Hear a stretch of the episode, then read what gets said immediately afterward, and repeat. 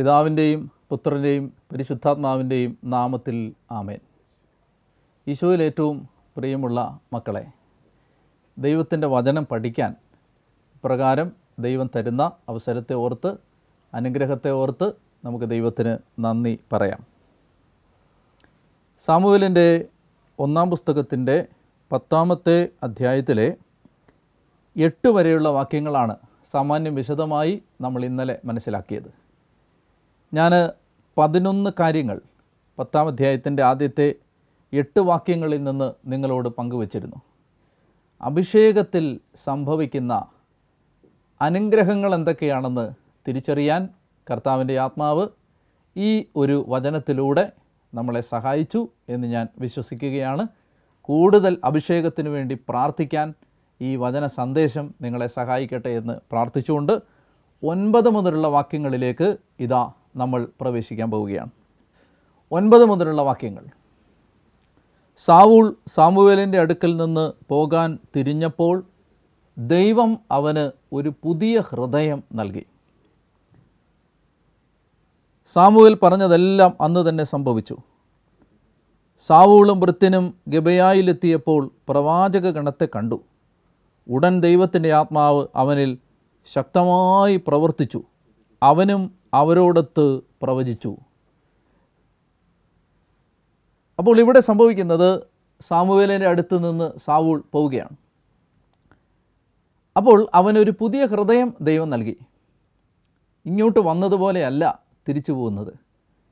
സത്യത്തിൽ നമ്മൾ ദൈവത്തിന്റെ അടുക്കലേക്ക് വരുന്ന എല്ലാ സന്ദർഭങ്ങളും നമ്മളെ മുമ്പില്ലാതിരുന്ന ഒരവസ്ഥയിലേക്ക് ഉയർത്തേണ്ടതുണ്ട്. ഇതൊരു പ്രധാനപ്പെട്ട വിഷയമാണ്. എല്ലാ ദിവസവും ദേവാലയത്തിൽ വന്ന് ദൈവത്തെ ആരാധിച്ചിട്ടും ദൈവത്തെ കണ്ടുമുട്ടിയിട്ടും കാതലായതോ കാര്യമായതോ ആയ ഒരു വ്യത്യാസം. എന്റെയോ നിങ്ങളുടെ ജീവിതത്തിൽ ഇന്നോളം വന്നിട്ടില്ലെങ്കിൽ ആ ദൈവാരാധനയ്ക്ക് എന്തോ അപാകതയുണ്ടെന്ന് മറ്റുള്ളവർ ചിന്തിക്കാനിടയുണ്ട്. ദൈവത്തെ കണ്ടുമുട്ടിയിട്ട് മാറ്റം വരാത്തവരായി ആരും തന്നെ ഇല്ല. സാമൂഹലിന്റെ അടുക്കൽ വന്ന് ഒരു അഭിഷേക തൈലം തലയിൽ ഒഴിക്കപ്പെട്ടപ്പോൾ സാവൂളിനെക്കുറിച്ച് ദൈവത്തിന്റെ വചനം എഴുതുന്നത് ദൈവം അവന് ഒരു പുതിയ ഹൃദയം നൽകി. പുതിയ നിയമത്തിൽ നാം വായിക്കുന്നുണ്ട് ക്രിസ്തുവിലായിരിക്കുന്നവൻ പുതിയ സൃഷ്ടിയാണ്. എന്തുകൊണ്ടോ നിരന്തരമായ പ്രാർത്ഥനകൾക്കും ആരാധനകൾക്കും ആചാരങ്ങൾക്കും ഒടുവിൽ നാം പഴയ മനുഷ്യരായി തുടരുന്നു എന്ന ദുരവസ്ഥയെ ഈ കാലഘട്ടത്തിൽ നമ്മൾ നേരിടേണ്ടതുണ്ട്. ഇതിനെ നമുക്ക് നിസാരമായി തള്ളിക്കളയാൻ പറ്റില്ല. ദൈവത്തെ കണ്ടുമുട്ടിയിട്ട് എന്തുകൊണ്ടാണ് നിങ്ങൾക്ക് മാറ്റം വരാത്തതെന്ന്? ദൈവത്തെ ആരാധിക്കാൻ പോയിട്ട് എന്താണ് നിങ്ങളുടെ സ്വഭാവത്തിലോ നടപടികളിലോ വ്യത്യാസമില്ലാത്തതെന്ന് നമ്മൾ ആരാധിക്കുന്നതിൽ നിന്ന് വ്യത്യസ്തമായൊരു വിധത്തിൽ ദൈവത്തെ ആരാധിക്കുന്ന ഒരാൾ ചോദിച്ചാൽ നിങ്ങൾ എന്ത് മറുപടി നൽകും? ക്രിസ്തുവിലേക്ക് എത്തിയിട്ട് നിങ്ങൾക്ക് എന്ത് മാറ്റം ഉണ്ടായി? ഉച്ചത്തിൽ നാം ദൈവത്തെ ആരാധിച്ചിട്ട് നമുക്ക് എന്ത് മാറ്റം സംഭവിച്ചു? മാമോദീസ വെള്ളം തലയിൽ വീണതിന്റെ വ്യത്യാസം നിന്റെ ജീവിതത്തിൽ ഉണ്ടോ? ദൈവവചനം വായിക്കുന്നതിന്റെയും പഠിക്കുന്നതിന്റെയും മാറ്റം നിന്റെ ജീവിത പങ്കാളിക്ക് അനുഭവിക്കാനോ മനസ്സിലാക്കാനോ പറ്റുന്നില്ലെങ്കിൽ നമ്മുടെ ആത്മീയത സഞ്ചരിക്കുന്നത് ശരിയല്ലാത്തൊരു വഴിയിലൂടെയാണ് എന്നാണ് അതിന്റെ നിസാരമായ അർത്ഥം ലളിതമായ അർത്ഥം. പ്രിയപ്പെട്ടവരെ അതുകൊണ്ട് ഒരു പുതിയ ഹൃദയം സാവൂളിന് നൽകിയ ദൈവത്തെയാണ് നാം ആരാധിക്കുന്നത്. അപ്പം നിരന്തരമായി നമ്മുടെ മനസ്സിൽ ഹൃദയത്തിൽ ഉണ്ടാകേണ്ട ഒരു ആഗ്രഹം ദൈവമേ അങ്ങയോടടുക്കുന്ന ഞാൻ അങ്ങയിൽ നിന്ന് പ്രകാശം സ്വീകരിക്കണം ശക്തി സ്വീകരിക്കണം എനിക്ക് മാറ്റം വരണം. പലപ്പോഴും ഞാൻ ആവർത്തിച്ച് പറഞ്ഞിട്ടുള്ളതും ഞാൻ എപ്പോഴും ചിന്തിക്കുന്നതുമായ ഒരു വസ്തുത ഇതാണ്. എന്തിനു വേണ്ടിയാണ് നമ്മൾ ദൈവത്തെ തേടുന്നത്? നമുക്ക് മാറ്റം വരാൻ യഥാർത്ഥത്തിൽ നാം ആഗ്രഹിക്കുന്നുണ്ടോ? കുറേ കൂടി മെച്ചപ്പെട്ട മനുഷ്യരാകണമെന്നോ കുറേ കൂടി സ്നേഹമുള്ളവരാകണമെന്നോ കുറേ കൂടി ക്ഷമിക്കുന്നവരാകണമെന്നോ കുറേ കൂടി കരുണയുള്ളവരാകണമെന്നോ ആഗ്രഹിക്കാത്ത ഒരു ആത്മീയത ക്രിസ്തീയ ആത്മീയതയാണെന്ന് പറയാൻ പറ്റില്ല എന്ന് ഖേദത്തോടെ ഈ സന്ദർഭത്തിൽ ഞാൻ പറയുകയാണ്. ഒരു പുതിയ ഹൃദയം നൽകി. ഇനി സാവൂളും വൃത്യനും ഗബയായിലെത്തിയപ്പോൾ പ്രവാചക ഗണത്തെ കണ്ടു. സാമുവേൽ പറഞ്ഞതുപോലെ അക്ഷരം പ്രതി സംഭവിക്കുകയാണ്. കർത്താവിന്റെ ആത്മാവ് അവന്റെ മേൽ ശക്തമായി പ്രവർത്തിച്ചു. ഇന്ന് ഈ എട്ട് മുതലുള്ള വാക്യങ്ങൾ ധ്യാനിക്കുമ്പോൾ ആദ്യമായി എനിക്ക് നിങ്ങളോട് പങ്കുവെക്കാനുള്ളത് ഈ കാര്യമാണ്. ദൈവത്തിന്റെ ആത്മാവ് ശക്തമായി സാവൂളിൽ പ്രവർത്തിച്ചു. ഒന്നാമത്തെ ചിന്ത ദൈവത്തിന്റെ ആത്മാവ് പ്രവർത്തിക്കുന്ന ആത്മാവാണ്.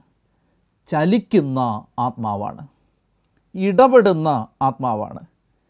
ശക്തിയോടെ ഇടപെടുന്ന ആത്മാവാണ്. അപ്പോൾ ആത്മീയ ജീവിതത്തിലാകട്ടെ ഭൗതിക ജീവിതത്തിലാകട്ടെ ഒരു വ്യക്തി ശക്തിയില്ലാത്തവനായി മാറുന്നെങ്കിൽ അത് ആത്മാവില്ലാത്തതിന്റെ ലക്ഷണമാണ്.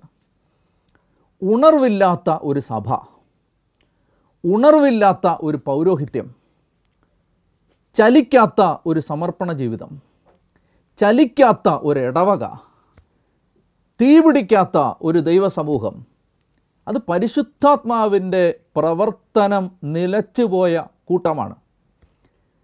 ആത്മാവിന്റെ പ്രവർത്തനം നടക്കുന്ന സകലയിടങ്ങളിലും ചലനമുണ്ടാകും. പിടിച്ചു നിർത്താനാവാത്ത തോൽപ്പിക്കാനാകാത്ത അടക്കി നിർത്താനാകാത്ത ഒരു ദൈവശക്തി നിന്റെ ഉള്ളിൽ പ്രവർത്തിക്കുന്നില്ലെങ്കിൽ ആ ആത്മശക്തിക്ക് വേണ്ടി പ്രാർത്ഥിക്കേണ്ടതുണ്ട്.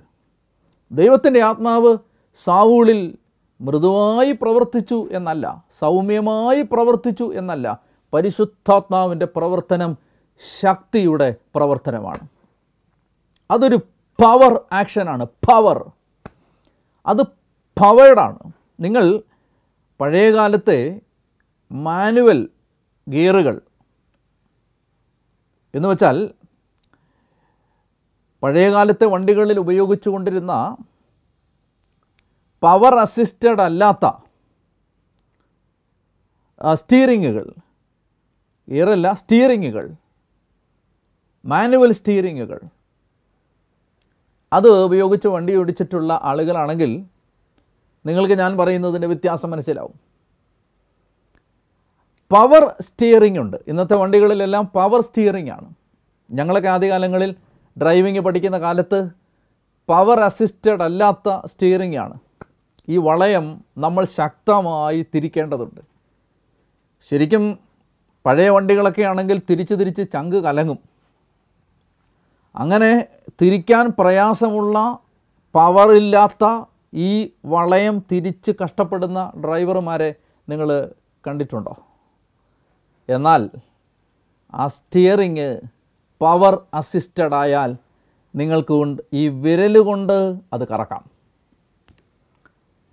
പവറില്ലാത്ത സഭ കഷ്ടപ്പെടുന്ന സഭയായിരിക്കും. ക്ലേശിക്കുന്ന സഭയായിരിക്കും. ഞെരുങ്ങുന്ന സഭയായിരിക്കും. ഞരങ്ങുന്ന സഭയായിരിക്കും. ഇഴയുന്ന സഭയായിരിക്കും. നിങ്ങൾക്ക് കുതിക്കുന്ന ഒരു സഭയെ നിങ്ങളുടെ കൺമുമ്പിൽ കാണണമെങ്കിൽ ആത്മനിറവിന് വേണ്ടി പ്രാർത്ഥിക്കേണ്ടതുണ്ട്. അഭിഷേകത്തിന് വേണ്ടി പ്രാർത്ഥിക്കേണ്ടതുണ്ട്. അപ്പോൾ ഇന്ന് നമ്മൾ ചിന്തിക്കുന്ന ഈ വചനഭാഗത്തിലെ വചന പഠനത്തിലെ ആദ്യത്തെ ചിന്ത ഇതാണ്. ദൈവത്തിന്റെ ആത്മാവ് ചലിക്കുന്ന ആത്മാവാണ്. ചലിപ്പിക്കുന്ന ആത്മാവാണ്. ശക്തി തരുന്ന ആത്മാവാണ്. പ്രവർത്തിക്കുന്ന ആത്മാവാണ്. അതുകൊണ്ട് ശക്തി ഇല്ലാത്ത ഒരു ജീവിതമാണ് നിങ്ങളുടെ ജീവിതമെങ്കിൽ എന്റെ പ്രിയപ്പെട്ട സഹോദര സഹോദരി നീ പരിശുദ്ധാത്മ നിറവിന് വേണ്ടി പ്രാർത്ഥിക്കാമോ? ഊണിൽ ഉറക്കത്തിൽ ഒറ്റ ചിന്ത ഉണ്ടാവണം. തീർച്ചി രണ്ടായിരത്തി ഇരുപതിൽ ഒറ്റ കാര്യം പ്രാർത്ഥിച്ചാൽ മതി. പരിശുദ്ധാത്മാവേ വരണമേ. ആത്മാവേ നിറയണമേ. ഊണിലും ഉറക്കത്തിലും നിദ്രയിലും ജാഗരണത്തിലും അബോധമായും ബോധപൂർവവും പ്രാർത്ഥിക്കാൻ നമുക്കിനി ഒറ്റ വിഷയമേ ഉള്ളൂ. ആത്മാവേ നിറയണമേ. ആത്മാവേ ഒരു അഭിഷേകമായി നിറയണമേ. അതാഗ്രഹിച്ച് പ്രാർത്ഥിക്കുക. അടുത്തത് അങ്ങനെ അവൻ പ്രവാചക ഗണത്തോടൊത്ത് പ്രവചിക്കുമ്പോൾ ഈ സാവൂളിനെ കണ്ട് പരിചയമുണ്ടായിരുന്ന ആളുകൾ അവർ പറയുകയാണ് സാവൂളും പ്രവാചകനോ? അവർ ചോദിക്കുകയാണ് നമുക്ക് പരിചയമുണ്ടായിരുന്ന കിഷിന്റെ മകനായ കഴുതകളെ തിരക്കിപ്പോയ ഈ ചെറുപ്പക്കാരൻ ഇതാ അവൻ പ്രവചിക്കുകയാണ് സാവൂളും പ്രവാചകനോ നീയോ മറ്റുള്ളവരോ നിന്നെക്കുറിച്ച് സങ്കൽപ്പിച്ചിട്ടില്ലാത്ത വിധത്തിൽ ഒരു ട്വിസ്റ്റ് നിന്റെ ജീവിതത്തിന് തരാൻ അഭിഷേകത്തിന് പറ്റും. നിന്നെ കണ്ടിട്ടുള്ളവരും നിന്നെ പരിചയമുള്ളവരും നിന്നോട് ഇടപഴകിയവരും ചോദിക്കും ദൈവമേ ഇവനും പ്രവാചകനോ? ഇവന്റെ മേലാണോ ഈ ദൈവശക്തി?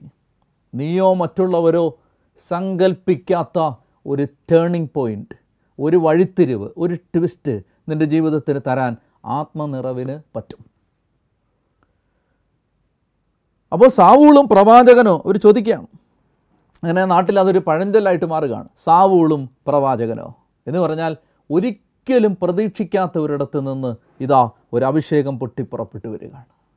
ആരെയും നിസാരരായിട്ട് കാണരുത്.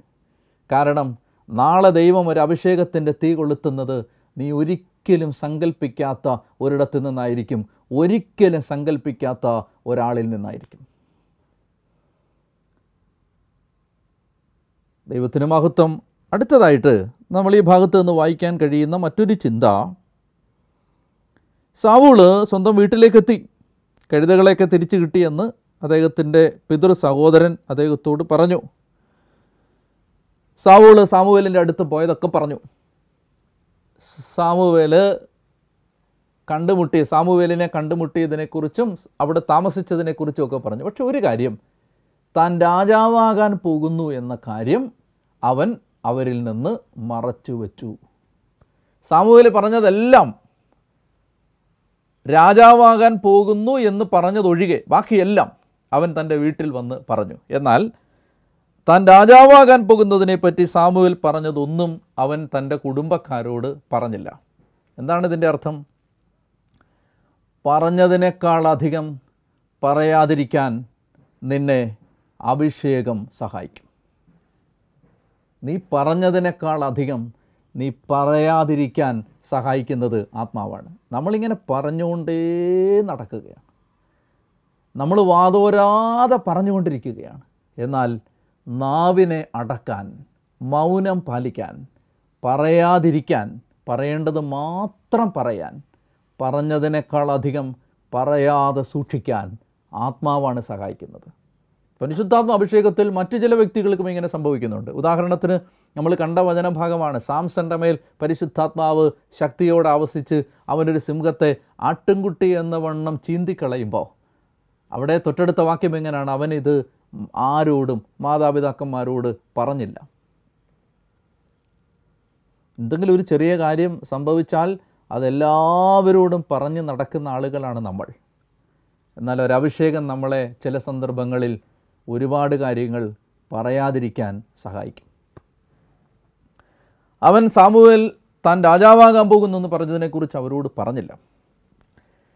ഇനി മിസ്പായിൽ സാമുവേൽ ആളുകളെ വിളിച്ചു കൂട്ടുകയാണ് വിളിച്ചു കൂട്ടിയിട്ട് അവർക്ക് രാജാവായി ദൈവം ഇതാ ഒരുവനെ അഭിഷേകം ചെയ്യാൻ പോകുന്നു എന്ന് പറയുന്നു. എന്നിട്ട് ഗോത്രങ്ങളെല്ലാം വിളിച്ചു കൂട്ടി നറുക്കിടുന്നു. അങ്ങനെ ഈ സാവൂളിന്റെ കുടുംബത്തിന് നറുക്ക് വീഴുന്നു. അതിൽ നിന്ന് സാവൂളിന് നറുക്ക് വീഴുന്നു. അപ്പോൾ അവർ തിരക്കുകയാണ് ഈ സാവൂൾ എവിടെയാണ്?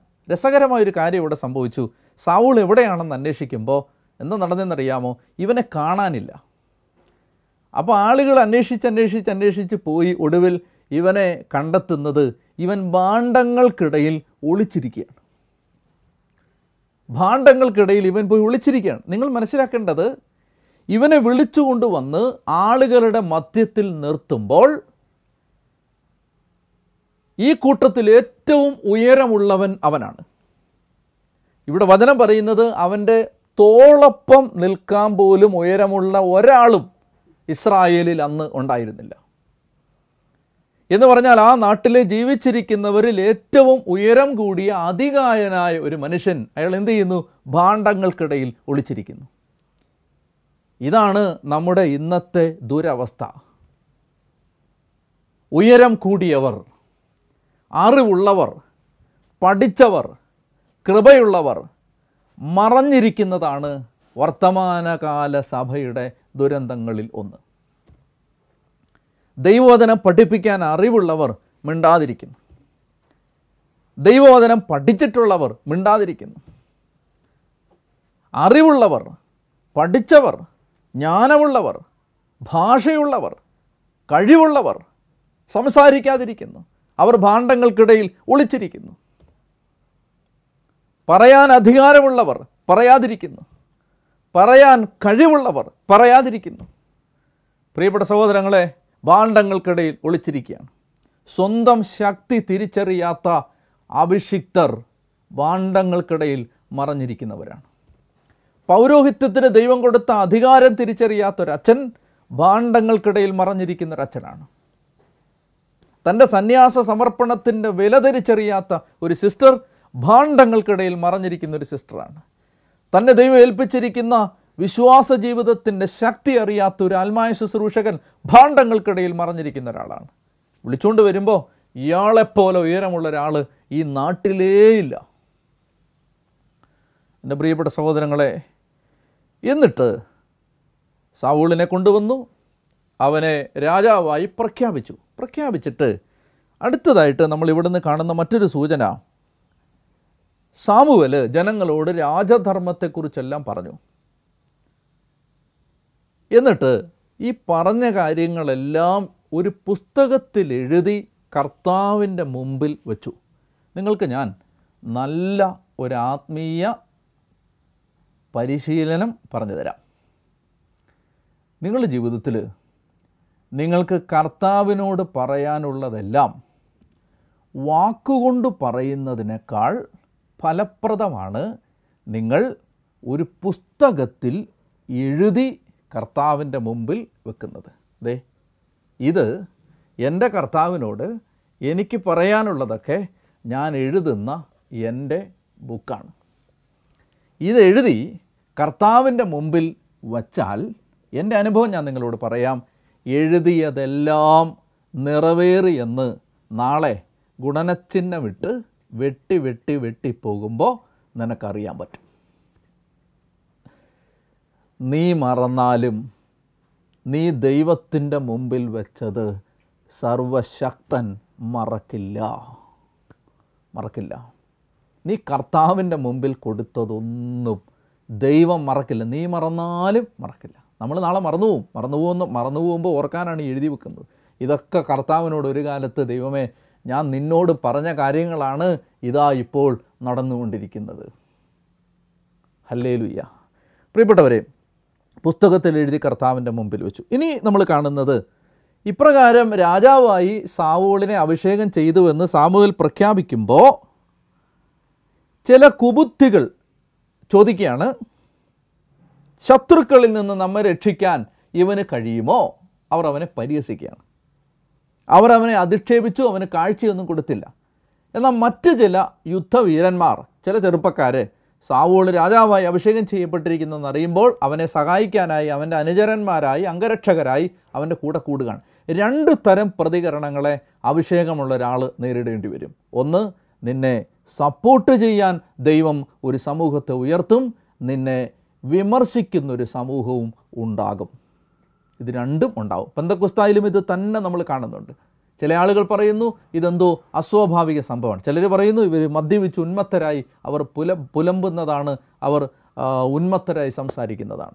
പ്രിയപ്പെട്ടവരെ പത്താമത്തെ അധ്യായം അങ്ങനെ നമ്മൾ അവസാനിപ്പിക്കുകയാണ്. ഇനി പതിനൊന്നാമത്തെ അധ്യായത്തിൽ നമ്മൾ കാണുന്നത് അമ്മോന്യ രാജാവായ അമ്മോൻ രാജാവായ നാഹാഷ് എന്ന് പറയുന്ന രാജാവ് ഇസ്രായേലിനെ ആക്രമിക്കുകയാണ്. പതിനൊന്നാം അധ്യായം വിവരിക്കുന്ന സംഭവം അതാണ്.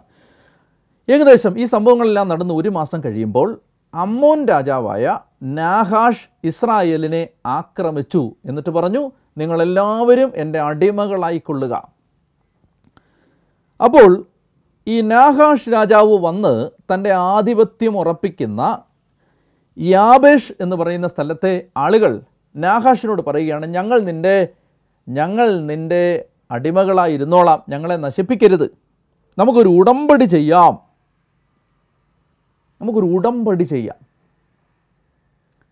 പിശാചുമായിട്ട് ഉടമ്പടി ചെയ്യാൻ പോകരുത്. സാത്താനുമായിട്ട് ഒരു ഒത്തുതീർപ്പിന് പോകരുത്. ഈ ജനം പറയുന്നത് എന്താണ്? ഇവർ പറയുന്നത് നമുക്കൊരു ഉടമ്പടി ചെയ്യാം. ഉടമ്പടി ചെയ്യാമെന്ന് പറഞ്ഞാൽ ഞങ്ങളെ ഉപദ്രവിക്കരുത്. ഞങ്ങൾ നിന്റെ കീഴിലിരുന്നോളാം. ഇന്ന് പല മനുഷ്യരും സത്യത്തിൽ നമ്മൾ പലപ്പോഴും പറയുന്നത് ഇതാണ്. പിശാജെ ഞങ്ങളെ ഉപദ്രവിക്കുകയൊന്നും ചെയ്യരുത്. ഞങ്ങൾ നിന്നെ അനുസരിച്ച് ജീവിച്ചോളാം. നാഹാഷിനോട് ഈ ജനം പറയുന്നത് ഞങ്ങളെ ശല്യം ചെയ്യരുത് ഞങ്ങൾ നിന്റെ അടിമകളായിരുന്നോളാം. ഉടനെ ഈ നാഹാഷ് പറയുന്നത് അടിമകളായിരുന്നോളൂ പക്ഷേ നിങ്ങളുടെ എല്ലാവരുടെയും വലത്ത് കണ്ണ് ഞാൻ ചുഴന്നെടുക്കും. ഇതാണ് സാത്താനുമായി ഉടമ്പടി ചെയ്താലുള്ള പ്രശ്നം. നമ്മുടെ കാഴ്ച നഷ്ടപ്പെടും. സാംസൺ ന്യായാധിപൻ വലിയ ന്യായാധിപൻ പക്ഷേ അവൻ പിശാചുമായി ജഡവുമായി ശരീരത്തിന്റെ പാപവുമായി അവനൊരു ഉടമ്പടി ചെയ്തു. അതുമായി ഒരു ഒത്തുതീർപ്പിലായി. അത് സാരമില്ല എന്ന് കരുതി ഒടുവിൽ എന്ത് സംഭവിച്ചു? ദാഗോന്റെ ക്ഷേത്രത്തിൽ വെച്ച് രണ്ട് കണ്ണുകളും ചുഴന്നെടുക്കപ്പെട്ട് കാഴ്ച നഷ്ടപ്പെട്ട് അവൻ മരിച്ചു വീണു. പാപം നമ്മുടെ കാഴ്ച കെടുത്തിക്കളയും. പിശാചുമായൊരു ഉടമ്പടിക്ക് പോകരുത്. മന്ത്രവാദം ആഭിചാരം ക്ഷുദ്രം അന്യദൈവാരാധന പിശാചുമായി ഒരു ഉടമ്പടിക്ക് പോകരുത്. പാപം മാരകമായ പാപങ്ങൾ. അതുമായി ഒത്തുതീർപ്പിൽ ജീവിക്കാം എന്ന് കരുതരുത്. അത് നമ്മുടെ കാഴ്ച നശിപ്പിച്ച് കളയും. കാഴ്ച നശിപ്പിച്ച് കളയും.